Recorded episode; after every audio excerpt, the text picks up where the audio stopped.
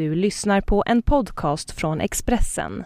Ansvarig utgivare är Thomas Mattsson.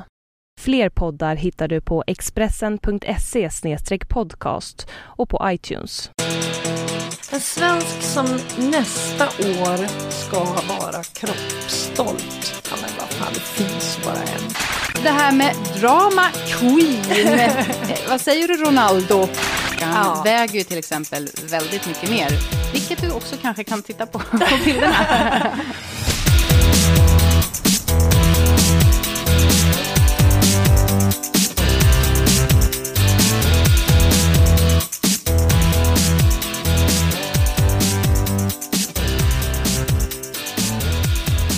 Ja, det blir dags att säga hej och välkomna till vår podd Sport och sånt nummer åtta. Wow! Herregud, åtta stycken. Mm, det är väl bra. Eh, Pamela står mitt emot mig Jajamensan, här är jag som vanligt varje söndag. och eh, jag vet inte hur jag ska presentera mig riktigt Då eftersom... säger jag så här då, och där mitt emot mig står Anna. Nej, fel! Va? Nej, så- men vadå fel? Du står ju där. Jag är så himla inne i det här stora mästerskapet i Brasilien. Ja. Jag jobbar en del med, med fotbolls-VM på Expressens webb. Så att nu vill jag gärna att du kallar mig för mitt brassenamn. Annie Jekas. Och Annie Jekas är på plats. Har du gjort det? Har, har, du, har du tagit dig ett brassenamn? Nej, det har jag inte gjort, men jag tycker att Pamela Anderson är ett väldigt bra artistnamn. Det funkar jag, ändå. Ja, jag tycker det funkar ändå. Anna Jernberg Karlsson kanske behöver en Anjekas, men jag behöver inte det. Du dissar lite. Nej, men jag det finns ju sådana här sa, sa, sajter där man kan Ja! mata in sitt Ja, namn. ja. Och då fick jag i mitt fall då mata in Anna Jernberg Karlsson och ut kom, det då Annie Jekas. Men jag, jag har varit med på de här sajterna också där man går in och så svarar man på massa frågor och så ska man veta vilket lag man hejar på Ja. till exempel. Sånt, jag tycker det är kul. Mm. Och eh, jag ska heja på Colombia. Och det gör jag ju. Mina barn är födda i Colombia så jag hejar jättemycket på dem så jag blev jätte jätteglad. Och då lät jag resten av familjen också testa det här. Det här var innan VM eh, började kan jag, måste jag säga då så att ni inte tror att jag bara valt de som har gått bra. Men jag blev alltså Colombia och jag jublade och då ville både sonen och dottern förstås liksom vara med och blev jättebesvikna. För sonen han blev eh, USA och dottern Fast det har blev gått bra för dem också. Ja, och dottern blev Ghana. Och så sambon då så blev England. Han, Ja, Han var den liksom- stora, han var den stora loxen i, i familjen. Ja, men det är roligt med de där faktiskt. Men jag har inte testat eh, brassenamnen. än. Jag får göra det. Ja. Och nu, veckans... Initiativ. Bra. Eh, och det måste ju ändå vara Kiruna IF, hockeyföreningen som ligger i Norrättan som står för det. Klubben som har bestämt sig för att bli ett föredöme och en acceptansens förening. Låter inte det bra? Ja, jag är helt imponerad. Mm. Heja Kiruna, jag gillar ju Kiruna. Jag vill bara veta vad, vad är det de har gjort? Jag har missat det här. De har tryckt upp matchtröjor i regnbågsfärgerna och sen har de satt alla spelare, ledare, funktionärer, vaktmästare i och runt klubben i HBTQ-kurs. Bra. Har Ja. de satt in publiken där också? Nej, fast de får nog, eh, de får nog eh, gilla läget eller låta bli att komma tror jag. Det ska bli otroligt intressant att se vad det här för med sig. Om de får fler sponsorer eller om sponsorer hoppar av. Om de får mer publik, fler som vill till klubben eller om det blir tvärtom. Eh, för de menar då att eh, Kiruna är ju machostaden nummer ett. De kör de största truckarna, slår med slägga i berget, spelar hockey. Och där kommer Börje Salming ifrån så man förstår att det är grabbarnas grabbstad. Absolut, fjolla och bög, det är liksom det värsta skällsordet som de kan tänka sig. Eh, och då eh, så ville de bryta myt, mytbilderna om den norrländska mannen. Och eh, menar också att ska Kiruna som, som stad och ska Kiruna Hockey som förening kunna utvecklas så måste det finnas plats för alla. Så röd, orange, gul, grön, blå dräkter har sytts upp. Och, tycker det eh, låter jättefint Ja. faktiskt. Man kommer ju verkligen inte ha något problem att se vilka som är Kiruna och vilka som är de andra. Nej. Om man skulle sitta som publik. Nej, men så är det ju. Det är väldigt, Det är väldigt, väldigt lysande liksom. Ja, ganska fula tröjor tyvärr. Men, det det? men jag tycker att det är en bra sak, så jag vill inte riktigt eh, tycka det ändå. Men ja, de är inte jättesnygga. Varför då? Med sådana fina färger? Ja, men så här kraftiga ränder och så, ja, Ja, men det tror jag är för att du är ovan. mm, kanske. Ja, du kommer vänja dig vid det. Eh, Men det är inte bara liksom en liten eh, kul grej Nej. det här, utan de har alltså satt upp en femårsplan. Så att eh, toaletterna i hallen ska bli könsneutrala, klubben ska ut och föreläsa i skolor, spelare ska delta i Pridefestivalen i Stockholm och allt ska då segla under eh, regnbågsflagg. Och just nu då, under flera månader, så ska de då gå den här hbtq-kursen och, och certifieras i tolerans för människor med andra läggningar, som religioner eller kön, då, eh, andra läggningar än de arketypiskt vita och kristna hockeykillarna. Har de skickat någon inbjudan till Putin, tror du? Du, han skulle verkligen behöva gå på Han en hbtq-kurs. Ja, det enda som jag inte tycker låter bra i det här, eh, eller vi säger så här, det är två saker. För det första så tycker jag att det är sorgligt att man 2014 fortfarande liksom behöver sånt här. Det borde ju vara så självklart att alla människor är värda lika mycket. Vilken liksom sexuell läggning man än har. Jag vet ju att det inte är så. Jag menar, vi har ju liksom ett OS det här året som, Ja. där det verkligen kom i fokus. Fast även i Sverige är det ju så. Ja, och, och även i Sverige. I Stockholm, där vi är, här är det ju Ja, tolerans ja. på ett helt annat sätt än hur det ser ut i landsbygden. Ja. Där, där är det ju inte så himla lätt tror jag. Och, och, Nej, det är det inte. Absolut och inte. Men speciellt inte om man spelar hockey. Nej, och det är ju, jag menar det är ju jävligt sorgligt Mm. egentligen. Att människor inte ska acceptera andra människor som de är. Mm. Det spelar ju ingen roll, tycker jag. Och tycker du. Liksom. Men Ja, men det är väl den här också, när de ska stå i samma omklädningsrum och så, inte vet jag vad de... Det är ju en, en rädsla såklart. ja, det är det ju. Också. Det jag. Och det finns ju ingen hockeyspelare mig vetligt heller som har gått ut och sagt. Inte i hela världen faktiskt. Nej, ja. Inte i hela världen. Och det är klart att det måste finnas någon som är gay inom hockeyn, någonstans. Ja, Eller, ja, nej, eller är det så sorgligt? Det vet vi ju inte. Det kanske är så sorgligt att ingen eh, har, alltså för att de blir utstötta redan innan och känner att jag pallar inte trycket och pressen att, att vara någon annan än, än den jag är. Nej, jag tror, jag tror faktiskt inte det. Eh, jag, jag vägrar tro det, Mm. helt enkelt. Men det, jag menar, det är ju bara att titta på idrotten överhuvudtaget. Jag menar, när Anton Hussein gick ut kom ut ur garderoben så har det ju liksom blivit rubriker över hela Mm. Europa. Och då tänker man så här, gud han måste ju vara väldigt, väldigt stor i Sverige. Men han spelade ju liksom inte ens i allsvenskan. Nej. Han var ju inte alls en stor stjärna. Fast han hette Hysén. Ja, han hette Hussein, men ändå. Eller heter. Ja, men, men ändå. Men det var liksom, det är det första som jag bara liksom så här spontant reagerar på att man ska behöva göra Mm. det här. Men jag tycker det är ett bra initiativ. Det som jag inte tycker är ett bra initiativ och det är rent personligt, eh, om jag nu åker upp till Kiruna, det är det här med toaletterna. Könsneutrala toaletter. Alltså gå in på toaletterna, på herrarnas toaletter. Nej, grabbar. Fast jag känner liksom- tvärtom. Jag stod, Nej. jag stod faktiskt och köade bara häromdagen.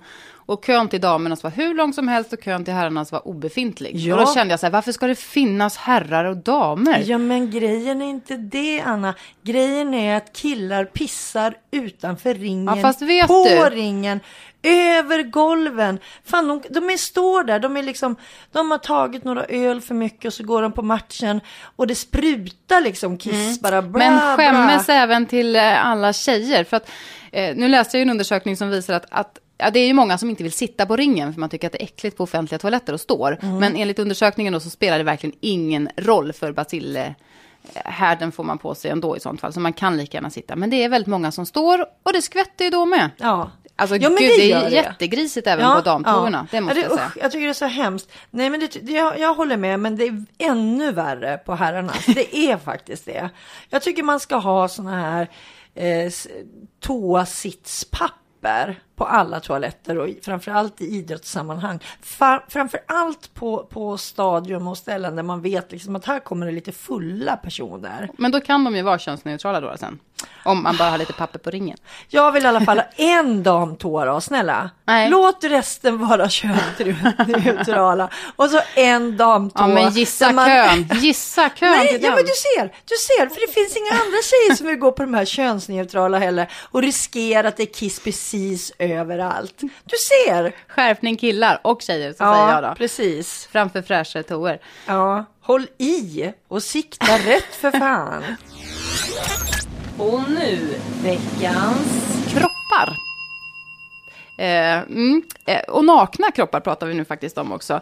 Det är ju så att tidskriften ESPN eh, nu nyligen har presenterat vilka stora idrottsmän och kvinnor som valt att kasta kläderna inför kameran i år. The Body Issue heter ju eh, den här tidskriftens eh, ja, temat som många Nummer ser fram Ja, emot. ja. Eh, Det är väl egentligen likställt med Sport Illustrateds baddräktsnummer. Fast då Exakt. är det bara kvinnor. Exakt. Och de har inte kastat allt utan men de har minimala såna här Victoria's Secret eh, bikinis på sig. Ja. Eh, och det här ska då vara en hyllning till idrottsmännen och idrottskvinnornas fantastiska kroppar. Tycker du, vad tycker du? Är det rätt att vika ut sig? Måste de göra det? Alltså, viker de ut sig då? Ja, det visas väldigt mycket. Ja, nej men alltså det är ju fråga om att vika ut sig och vika ut sig. Jag skulle säga att man visar en kropp och man står, alltså vara lite så här kroppsstolt tycker jag man får vara. Visa ut sig, då ehm, vika ut sig, då ser jag liksom framför mig de här silikonbrudarna eller, eller de här männen som tycker de eh, är väldigt snygga och det känns lite så här slaskigt. Att vara kropp, kroppsstolt, det är ju att visa sin kropp med alla dess fel och brister vad gäller liksom ärr, eh, skador, muskler. Alltså man ser ju lite annorlunda ut som simmare. Kanske inte liksom det stora idealet med, med jättebreda axelpartier och smala midjor och ja men du vet. Jag tycker det är en helt annan grej än att vika ut sig. Så jag tycker att det, eh, de här kropps eh, stolta människor. Det tycker jag är roligt. Det är kul att titta på. Det är roligt att se hur kropparna ser ut efter att ha tränat så Har du någon enormt. favoritkropp då? Eller liksom vilken typ av sport får snyggast kroppar tycker du?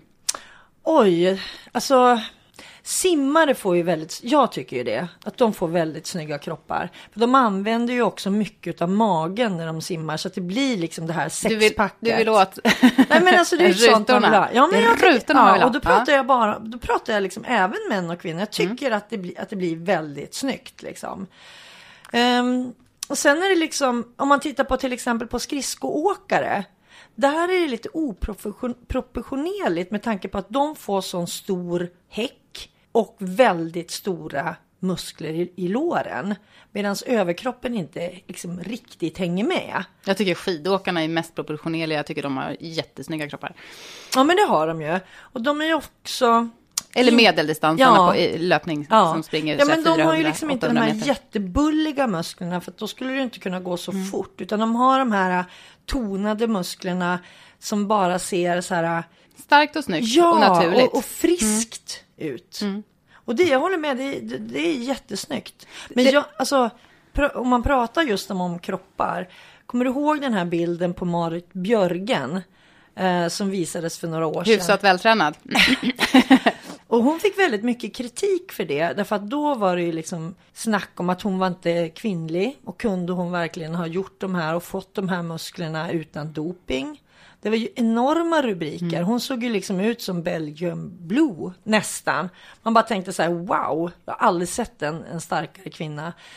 Och då var det ju väldigt många som inte tyckte det var snyggt. För hon hade ju inte alls de där musklerna. Fast det var ju inte det som på. är grejen. Hon har ju inte tränat Nej. för att det ska vara snyggt. Hon har tränat för att hon ska bli bäst Ja, i världen ja, i skidåkning. Ja. Ja, vilket hon är här. Men Nej, kolla- men, ja. ja. Nej, jag är helt för, måste jag säga. Eh, dels eh, så är det så många olika... Annars om man tittar på, på utvikningskillar och tjejer så är det ju en ganska stereotyp bild av Ja. hur de ska se ut. De är ju ofta Men här- opererade. Ja, men ändå, även om de inte skulle vara det, de är ganska nerbantade och de ser ut ungefär likadant med långa smala ben och smal midja och stora bröst och sådär. Eh, Men här är det ju verkligen alla typer av kroppar. Alla är förvisso vältränade, men det är allt från tennisspelare till seglare, till brottare, till kampsportare, till friidrottare. Till... Det finns det- liksom ingen, ja. ingen bild av så här ska en kvinna eller så här ska en man se ut, utan det är ju hela registret. Ja, men det är det jag gillar också med att de, som jag sa, det här med att vara stolt över sin Mm. kropp och över vad den kan faktiskt göra. Och det är väl det som är tanken också, att det ska Ja. vara en hyllning. Ja. Men så- vilka är det som har vikt ut sig? Mm, Eller vikt, jo, men- nu sa jag fel. Vilka är det som är kroppsstolta i det här? Ja, men det är en hel, ra- det är en hel radda. Men det som jag, eh, de som sticker ut, Ja. eller kanske det som jag eh, blev väldigt glad över att se, det är att Amy Purdy eh, är med. Eh, hon eh, tog ju brons i Paralympics Mm. i, i år. Vid 19 års ålder så fick hon en sjukdom som liksom mm, ja, eh, har något kompl- eh, komplicerat namn, men kroppen blev förgiftad och blodet blev förgiftat, så att hon bedömdes bara ha 2 chans att överleva. Oj. Några år senare så fick hon göra en njurtransplantation och fick sin pappas njure. Mm. Hon överlevde, fick eh, amputera båda benen, men ja, blev snowboardåkare Mm. och tog alltså brons i Paralympics i år. Och då tycker jag också, hon sitter där med två amputerade ben. Har hon proce- proteserna på sig? Mm, jag, har inte utan? sett, jag har inte sett bilden, jag vet bara att hon är en av dem som har blivit eh, fotograferad. Eh, men sen så det här med att vika ut sig också, de är ju så gott som nakna, men det Ändå inte. Det, ja, men det är de ju också. Alltså många av de här har man ju nästan sett så, Ja. simmarna. Ja. Till Ja, de- exempel. men Eller de här, de, Ja. många, många tävlar ju i någon typ av kroppsstrumpa Ja, ändå. Så att jag tycker inte att det är så dramatiskt. Det är ju de här hockeyspelarna då som man inte ser överhuvudtaget. Liksom. Finns det någon hockeyspelare med? Nej, jag tror faktiskt inte att det gör det. Thomas Berdych är med, tennisspelaren. Och eh, Venus Williams tur i år. Eh, hennes stora syster Serena har ju eh, vikt ut sig, eller vikt ut sig, har ju varit Mm. Med och fotograferats naken tidigare. Och nu är det Venus Williams tur. Eh, ett intressant namn också, eftersom du eh, är mest förtjust i simmare, det är Michael Phelps. Ah, 18-faldiga olympiska guldmedaljören i simning, Mm. som nu också satsar på comeback. Eh, eh, OS 2016 är ju hans mål. Mm, det där tycker jag är spännande. Mm. Jag bevakade ju honom hemifrån visserligen eh, för o, i OS för sex år sedan var det ju när han tog åtta medaljer Mm. under samma mästerskap. Och jag var så fascinerad utav honom. Eh, som en väldigt speciell person. Eh, lider av ADHD. Mm. Eh, hans mamma liksom lät honom på något vis simma av sig den här enorma Överskottsenergin, ja, ja. som han hade när han var liten. Och han liksom lyckades trots sin sjukdom fokusera på det till slut och bli liksom den bästa simmaren faktiskt genom tiderna. Så att jag, eh, jag tycker det ska vara jättekul om han orkar komma tillbaka. För vi har ju sett flera gånger människor som liksom, de tappar sugen, de föder barn, de eh, gör någonting annat, de har lite, ja, de har dåliga år och så satsar de ändå på någon slags comeback. Och det är inte alltid som det är lyckat. Nej, eh, men som han själv säger, han struntar i om han... Utan nu är det, det här gör han för sin egen Mm. skull, för att han trivs att ligga längd efter längd i bassängen. Han tycker om det. Mm. Ja. Sen om det inte bär hela vägen, det måste vara. Och så får man ju hoppas då att, att omgivningen är så pass schysst att inte han blir tråkad för det. Men det är det som är problemet tror jag. Därför att, att göra någonting för sig själv när man har varit så himla stor och man har varit bäst i hela världen. Han kommer få så mycket kritik. Nej, jag hoppas inte Ja, det. Men och det jag tror jag att han det. får ändå. Ja, men har man tagit 18 OS-guld Spelar Så- ingen så- roll. För då tänker folk så här. Han skulle ha slutat på ja, topp, ja. Exakt. Och det finns för lite, för lite förståelse för det faktiskt. Därför att det är en fara liksom att vara borta för länge. För även om man har varit så himla bra så är det svårt att komma tillbaka. Och många tycker då att Ja, de vill det- inte nej. se den här nya Phelps. De vill se den gamla som han var. Mm, han har ju en bra bit tillbaka. Han Ja. väger ju till exempel väldigt mycket mer. Vilket du också kanske kan titta på på bilderna. Jag ska, jag ska gå igenom hans kropp ordentligt. Jag lovar det, jag lovar det. Jag ska kolla. Se exakt var han behöver jobba. Finns det någon som du verkligen skulle vilja se då? Nu får du önska. Eh, ska önska. Oj. Ska jag ta någon svensk eller ska jag ta ut Nej, men ta en svensk då. En svensk som nästa år ska vara kropp, kroppsstolt. Ja men vad fan, det finns ju bara en. Zlatan! och han har väl också kanske den av svenskarna som har störst chans att få komma med i ESPNs den här Ja. body issue. Ja, ja, men. Mm. ja, ja, men det, vill, det, det ser jag fram emot. Lyssna nu ni som bestämmer. Ta Zlatan. Och hoppas också att han eh, är så kroppsstolt så att han ställer upp. ja men det tror jag att han Ja. är. Jag tror det.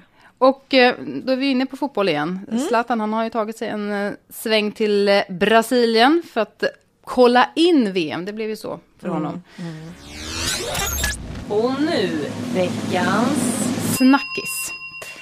Det är svårt att undvika att inte prata om killen som är en av världens absolut skickligaste på fotbollsplanen. Men som helt verkar sakna all annan form av begåvning, säger jag. För hur ska man annars kunna förklara att Suarez bet en motspelare mitt under VM-matchen mellan Uruguay och Italien. Och att han dessutom har gjort det två gånger tidigare. Han, det påminner ju om barn. Mm. Kommer du ihåg när man hade barnen i liksom förskolan och dagis?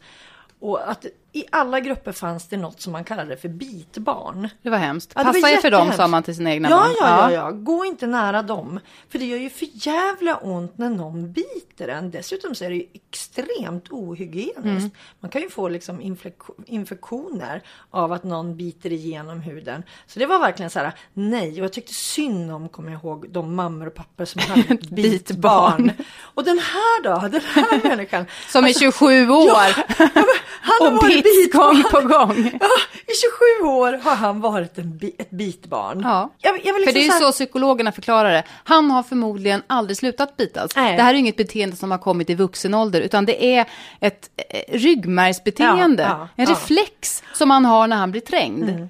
Men som han liksom inte har vant sig av med eller blivit tillsagd att vänja sig av med kanske heller. Det, det bara Vi måste ta upp. ett snack med hans föräldrar. Hur tänkte de liksom? Ja, det sägs ju att han haft en tuff, eh, tuff uppväxt, de skilde sig och han tog skilsmässan väldigt hårt och sådär. Men, då fortsatte han att bita Då fortsatte, ja det var väl Ja. hans sätt då kanske att eh, utmärka sig på planen. Nej, det vet jag inte, men han är ju, han, ja, men det som är tråkigt, han är ju fan, han är en fantastisk fot, fotbollsspelare och, och alltså vilken, han, de målen han gör. Ja men nu är, har han ju fått en dom då. Fyra månaders avstängning. Ja, han missar resten av VM, Ja. trots att Uruguay ju tog sig till Vad tycker du om det då? då? Nej, jag, när jag satt och tittade på matchen så var det spontant jag tänkte. Han är ju inte klok, han kan inte vara på en fotbollsplan. Så tänkte jag. Så tänker jag också, ska jag säga. Eh, när jag ser någon som går med dobbarna och försöker sparka av smalbenet på en motståndare också. De har heller ingenting på en fotbollsplan att göra. Ja, men då, tänker jag, då ställer jag en, fråga, en annan fråga till dig Anna. För det här tycker jag är intressant. Du tycker han ska, liksom, han ska ha den här bestraffningen. Ja, det tycker men jag, han men han- är ju ett bitbarn. Ja. Han kan ju inte, du har precis sagt att han har en reflex, att han inte kan rå för det här. Då är väl ett straff på nio månader egentligen alldeles åt Ja, fyra månader. Ja, fyra. Eh, nio matcher var det tror jag va? Det är liksom alldeles åt helvete för hårt. För om man inte kan rå för att man gör Jo, någonting. men vet du man vad? inte hjälp då Jo, istället? det är klart att han behöver hjälp, men det är det jag menar. Han är 27 år. Han, att säga att man inte kan rå för, det är klart att han, alltså, det är en reflex, men har man ett problem, vilket han ju uppenbarligen har och vilket han också är varse om att han har eftersom han tidigare har blivit avstängd eh, för att han har bitits, eh, så måste man ju ta itu med det som vuxen människa. Ja, men jag har jag- ett problem, jag måste ta itu med det, Nej, för men jag, kan inte... Ja, men, nej, men jag är inte säker på att han tycker Nej. att han har ett problem. Nej. Och det är det som, Som är grejen. problemet ja, också. Därför att han har i så fall människor omkring sig som inte har sagt åt honom, som inte har tagit det här problemet som vi pratar om Mm. på allvar. För om han, precis som du säger, inte är medveten om vad han gör, så är han säkert inte heller medveten om att han har ett problem. Men då menar jag att, att får han den här hårda bestraffningen, Ja. då måste han ju ändå rannsaka. Okej, jag tycker inte att det är ett problem. Mina närmaste tycker inte att det är ett problem. Men resten av världen tycker uppenbarligen att det är ett så stort problem att jag inte har på en fotbollsarena att göra under fyra månader. Ja, men kommer det att hjälpa honom? Ja, det hoppas jag. Ja, att jag han hoppas då att han där- känner att det här blir ett så stort problem för mig, hoppas jag att han tänker. Ja, men jag tror inte det. Så att han Ja. tar tag i det. Ja, nej, jag tror att om, man, om det är så att han liksom är helt omedveten om det han gör. Man, alltså när man ser det här, jag hoppas att ni som lyssnar på det här verkligen har sett, det har ju rullats i repriser Mm. över hela, hela veckan egentligen. Det, kommer, det är hittills den Ja, den absolut stora största. snackisen. Ja. Men, och sen liksom- alla nidbilder också. Folk Ja, ja, tävlar ja. om att hitta, Ja, hitta ja. roliga nu. Eh, Apples till exempel. ja, eller så Ja. är det sin sån här hund... Eh, Korg. ko- ja, men när hundar är nyopererade för att de inte ska vara bita på Mm. Ja, såret. Liksom, sån här, en sån här trut. tratt. Tratt, Ja, tratt ja. heter det, tack. Nej, men jag tror då att om han inte är medveten om det eh, och han inte förstår problemet eftersom han inte ser att han har ett problem utan det bara händer. Eh, då handlar det ju liksom om att det är personerna runt omkring som måste agera. Och att då stänga av någon i fyra månader som inte förstår att det är ett problem och som liksom inte, han är ju ett barn, han är ett bitbarn.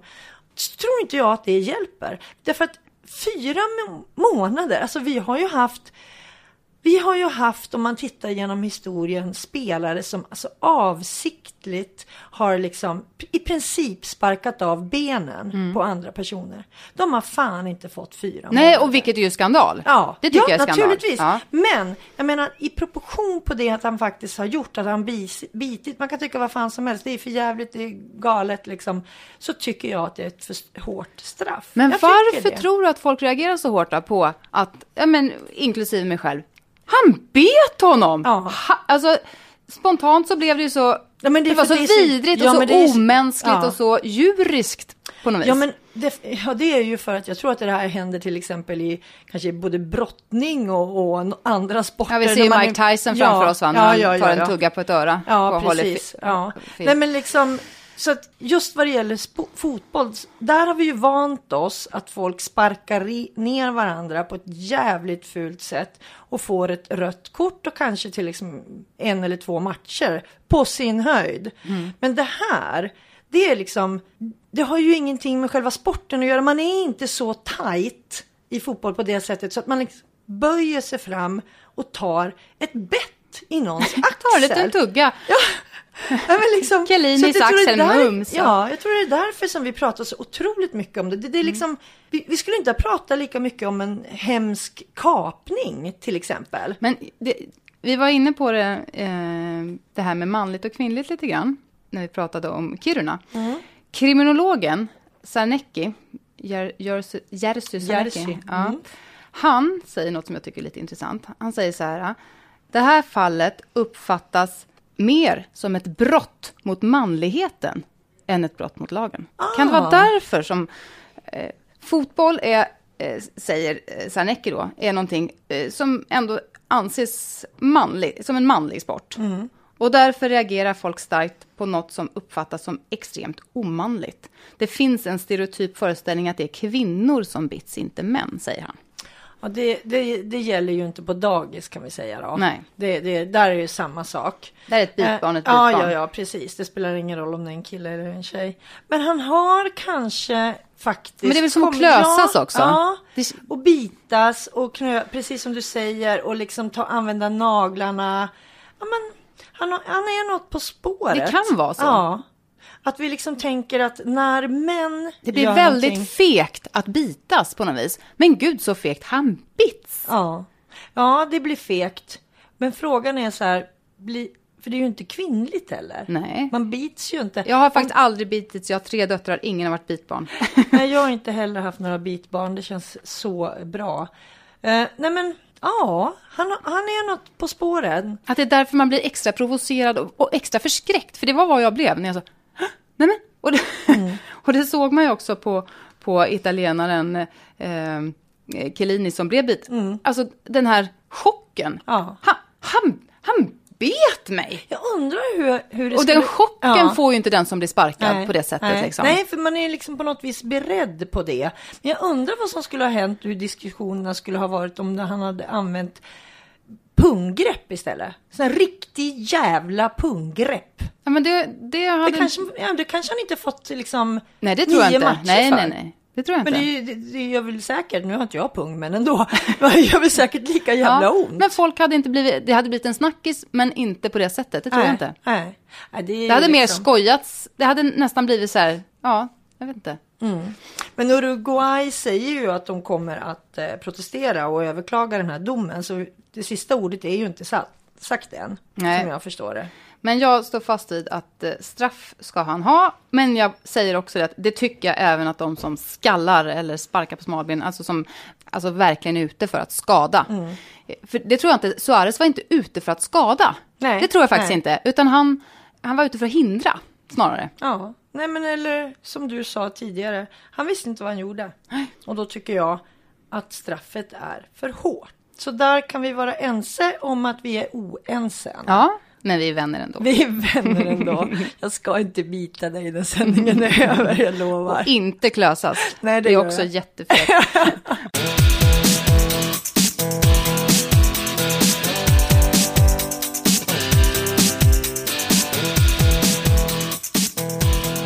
Men, men bara under fotbolls så har det ju utmärkts en hel del bad boys, förutom Suarez då, som ju faktiskt har varit lite av ett problembarn. Och vi har Ballot, Mario Balotelli. Eh, ja. Och eh, i Ghana var det två stycken som bråkade så mycket med varandra så att de hem, hemskickade. Ja, I vårt första avsnitt av podcasten, ni som har lyssnat, då hade vi ju just rubriken Veckans snackis och då handlade det om Petter Northug, Mm, bad boyen. Och då slog det mig, har vi några bad girls inom idrottsvärlden? Jag kommer inte Ah. Ja. på en enda. Nej men alltså vi har vi har ju haft i alla fall. Mm. Vi har- ställer den. Ja. Vi har kommit fram då till veckans fråga. Kommer du på någon bad girl? Och i sånt fall, varför finns det inga? Jag, alltså, så här direkt kan jag inte komma på just nu. Men vi har ju haft. Vi har ju haft Jennifer Capriati till exempel, underbarnet i tennis som eh, höll på med kokain och droger och skrek och betedde sig på banan och hade sin pappa som tränare och sådär. Eh, hon var ju väldigt omskriven. Vi har haft ehm, Alltså de flesta bad girls, då har det mera handlat om att man har vikt ut sig tror jag. Inte att man har bitits och slagits eller lämnat presskonferenser och skrikit. Eller, ingenting sånt. Jo, för fan, nu kommer jag ihåg. Vi har ju Lillehammer-OS 94. Ja, det, det, det är det enda namnet jag också kommer ihåg. Ska vi säga samtidigt? Ja, Tonya, Harding. Harding. Ni kommer ihåg den här konståkningsprinsessan, som inte var någon riktig prinsessa, för att Nancy Kerrigan var ju prinsessan Ja, i USAs lag. snygg, ja. ja. Och Tonya Harding hade väl inte utseendet med sig på det sättet. Men Hon var lite var... mera white trash Ja, faktiskt. men duktig. Hon tog ju VM-silver Mm. 1991. Och sen så 94 då så var det de nationella mästerskapen Mm. i USA. Och det är ju som konkurrens då mellan Nancy Kerrigan och Tonya Harding. Så Tonya Hardings då exman tror jag, hon hade något stormigt Ja, äktenskap ja, dessutom. precis. Han slår alltså sönder knät på Nancy Kerrigan Ja. med ett järnrör. Ja, och låtsades då att det var liksom en, ett överfall. Inte förstås från Hardings sida utan liksom någon random man som går in och knäcker en knäskål för henne. Och hoppades att hon inte skulle kunna ställa upp. Mm, i OS i Lillehammer, Mm. vilket hon ändå kunde. Och då blev det ju såklart eh, jätteskriverier Mm. om den här tänkta duellen mellan Kerrigan och Harding i, i Ja, där kan vi OS. snacka om nästan en roman som utspelade sig framför våra ögon. Jag var faktiskt på plats då och bevakade OS i Lillehammer för Sundsvalls Tidnings räkning som jag jobbade för då. Och jag var på den presskonferensen för Nancy Kerrigan lyckades ju faktiskt ta en medalj. Och hon satt ju där på podiet. Det var den mest bevakade presskonferensen under hela de olympiska spelen. Jag tror vi var fem, sex, 700 journalister. Det var helt galet. Jag lyckades få ställa en fråga faktiskt.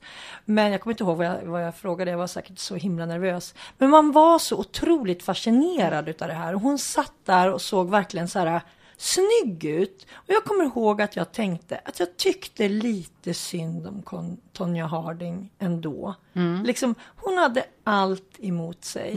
Precis allting. Och även under OS där skosnöret gick Ja, upp, va? skridskor, så att hon bad juryn att få börja om, men bröt Precis. ihop och började gri- Jag ser Ja. framför mig de Ja, där starka ja. bilderna. Sen vet jag inte, för jag minns att jag gjorde ett inslag, du pratade om en roman, roman. Mm. Jag gjorde ett inslag på SVT Sporten, och då så skulle vi berätta den här historien eh, som att bilderna liksom Ja, bläddrade som ja, i en bok. ja. Och titeln var då den här gamla Clinton-titeln, Den onde, den gode Gode och, och den den fule. fule. Men istället för fule så var det fulle, för jag har för mig nämligen att hon körde rattfull efter det och krockade med något träd Ja, dessutom. det gjorde hon säkert. Vem fan skulle inte göra det tänkte jag säga. Men, ja, men det så måste där har vara- vi en riktig ja, bad ja. girl. Men, men det här var ju alltså i början av Ja. 1990-talet. Ja, 94 faktiskt Ja. om vi ska vara riktigt ärliga eftersom det var inför OS. Eller det kanske hände för 93. Så att ja, det kan det vara på de amerikanska uttagningarna. Men jag kan inte komma på någon sådär, för annars har det mest varit eh, kvinnor som har vikt ut sig, som har liksom kallats lite bad, bad girl och varit lite vilda. Jag tänker på Kari Trå till exempel, den norska puckelpiststjärnan. Som jag tror det var inför OS 2002 vek ut sig i en norsk tidning med bar underkropp. Ja, det, Ja, men det var lite ovanligt. De flesta ville, ville visa liksom brösten. Men hon vek ut sig med en jacka och så hade hon ingenting på underkroppen och så hade hon bara sin hand över det privata som vi säger. Här är den fina på den. Vi fina flickor säger det över det privata. Och det gjorde ju henne så stor. Så hon har ju ett eget klädmärke idag. Som är skitbra. men gynnade det henne då menar du? Ja, mm. det, gjorde, det gjorde det. Hon fick så otroligt mycket publicitet. Och många pallar ju inte den där publiciteten. De tänker så här, gud, jag vill ha mer sponsorer eller det, Alltså man har ju ofta en anledning till varför man gör en sån här grej. Och sen pallar de inte trycket och så åker de ut i en kvartsfinal. Det gjorde ju inte hon. Hon tog ju det där OS-guldet och blev megakändis på köpet. Hon gör ju idag en av de absolut snyggaste sportkollektioner som faktiskt finns att köpa. Som precis har kommit till Sverige och är skitsnyggt. Nu gör du lite reklam fastän vår gör det. sponsor är, får vi säga, det är inte Det är inte Caritrå, men Tyvärr. Kari kan, Kari kan ringa efter podden. Vår sponsor är ju även denna vecka Secure. Den mobila... Plånboken. Ja, men precis, nu blev jag så här, betalningen, plånboken. Och de har ju samarbete också med lite olika, eh, jag vet att om man går in på en stor hamburgerkedja eh, och köper en barnmeny, det kanske inte gäller den här veckan, men det var för någon vecka sedan. Då får man köpa den för bara en krona om man betalar med Secure. Ja, Och nu veckans... Spaning. Eh, vi har ju pratat nu om, ja lite sådär manligt och kvinnligt ändå. Eh, och vår, en av våra lyssnare, Annika, hon har spanat på en studie. Det är en tysk professor och idrottsforskare som har genomfört en studie, studie där han har jämfört manliga och kvinnliga fotbollsspelare i München och har kommit fram till följande. Manliga spelare är de värsta spelaktörerna på den gröna gräsmattan. Det tar 30 sekunder längre för de manliga spelarna att resa sig upp efter en fällning eller neddragning jämfört med kvinnliga spelare. Anledningen, och det här är intressant, för det andra var väl inte så förvånande för Nej. någon kanske? Eller? nej, nej, absolut inte. Jag, jag, jag ser ingen in, kvinnlig fotbollsspelare som filmar. Nej. Ja, jag kommer inte på någon. Men anledningen till att männen då, alltså en vanlig fällning, det tar 30 sekunder längre tid. Det är att de är ute efter uppmärksamhet. För man är det tanken på att placera sig i strålkastarljuset mer uttalad än för kvinnor, där spelet i sig är av största vikt. Ja, Så att det här med drama queen, eh, vad säger du Ronaldo? Ja, precis. Han är väl den största utav dem alla, kan man väl säga. Nej, men jag tänker så här då, att det där speglar ju barndomen. För det är ju därför man säger också att, att killar är så högljudda i klassrummen. För att de vill ha uppmärksamhet. För Det är tjejerna som sitter, nu generaliserar jag. Ja men det gör vi ju hela tiden, Det, är, det är roligt. För det är tjejerna som sitter där och kan och är duktiga och har gjort sina läxor och räcker upp handen utan att skrika först. Och killarna liksom, de kommer lite efteråt, de är ju liksom inte lika framåt som, som tjejerna i unga år, så är det ju faktiskt. Mm. Eh, De skriker först och räcker upp handen sen. Mm. Och då är det väl likadant, likadant på fotbollsplanen tänker jag. De faller först och skriker och sen, oj då, var Ska man resa sig såg upp? mig. Jag får väl kliva upp då. Medan tjejerna kör. Ja. Och de liksom jobbar mycket hårdare för att faktiskt stå på benen. Mm. När de kommer där och, och liksom möter en motståndare som vill kapa dem. Istället för att falla på låtsas. och få åt sig liksom en straff eller ett frikast eller något. För jag, jag kan, som jag sa alldeles nyss, inte komma ihåg en enda kvinnlig fotbollsspelare som faktiskt har fuskat till sig ett, en straff. Nej. Nej, men man Kan ser ju det? inte. Nej, men det har ju, det har ju nästan blivit Ja, men det har ju för- ja, men det har nästan blivit lustigt. Hur, hur, alltså man tror ju att de är döende, vissa spelare. Ja, de ja. ligger och... Ja. Ja, men det var, jag såg någon, någon som gjorde den eh, jämförelsen att kylspray för fotbollsspelarna har blivit för, som bamseplåster för treåringar. Lite kyl, ja! Så. Men då tycker jag vi avslutar den här podden med att, att liksom faktiskt säga så här att killar beter sig som barn under hela sitt liv. Det är liksom... Hörni, manliga lyssnare, häng kvar vet jag, ändå. och, och gå in på vår Facebook och berätta massa exempel för varför det inte är så. Eller varför ni gör det här. Varför ni vill ha kylspray och bam- bamseplåster. Och varför ni bits och ligger kvar innan ni stiger upp. Och varför ni vill ha så mycket uppmärksamhet. Säg det till oss. Skriv det till oss. För vi vill inte ha uppmärksamhet, du och jag, Pam. Nej, Vi är nej. absolut inte sådana Nej, personer. vi är extremt timida. Vi står Märks bakom- nästan inte alls. Bara så, ja, ibland kanske, ibland. Men, Men vi bits inte. Nej, Vi bits inte. och vi klös oss inte. Nej. Nej, men vi har jävligt snygga naglar. Det är kanske är därför vi inte klös. Jag vet inte. Jag vet inte heller. Eh, Men det vi vet är att vi är tillbaka nästa vecka. Mm. Vi hoppas att ni är tillbaka nästa vecka, eller hur? Absolut, och vi hoppas att Secure är tillbaka nästa vecka Ja. och sponsrar det avsnittet också. Ja, men eh, känner ni att ni också vill sponsra så är ni ju såklart välkomna. Sponsorer kan man inte få för många av. Nej, ni som vill kasta hit lite Bamse. Heller inte uppmärksamhet. Bamseplåstren, kom hit som sponsor. Ha det så jättebra, vi hörs nästa söndag. Hej, hej!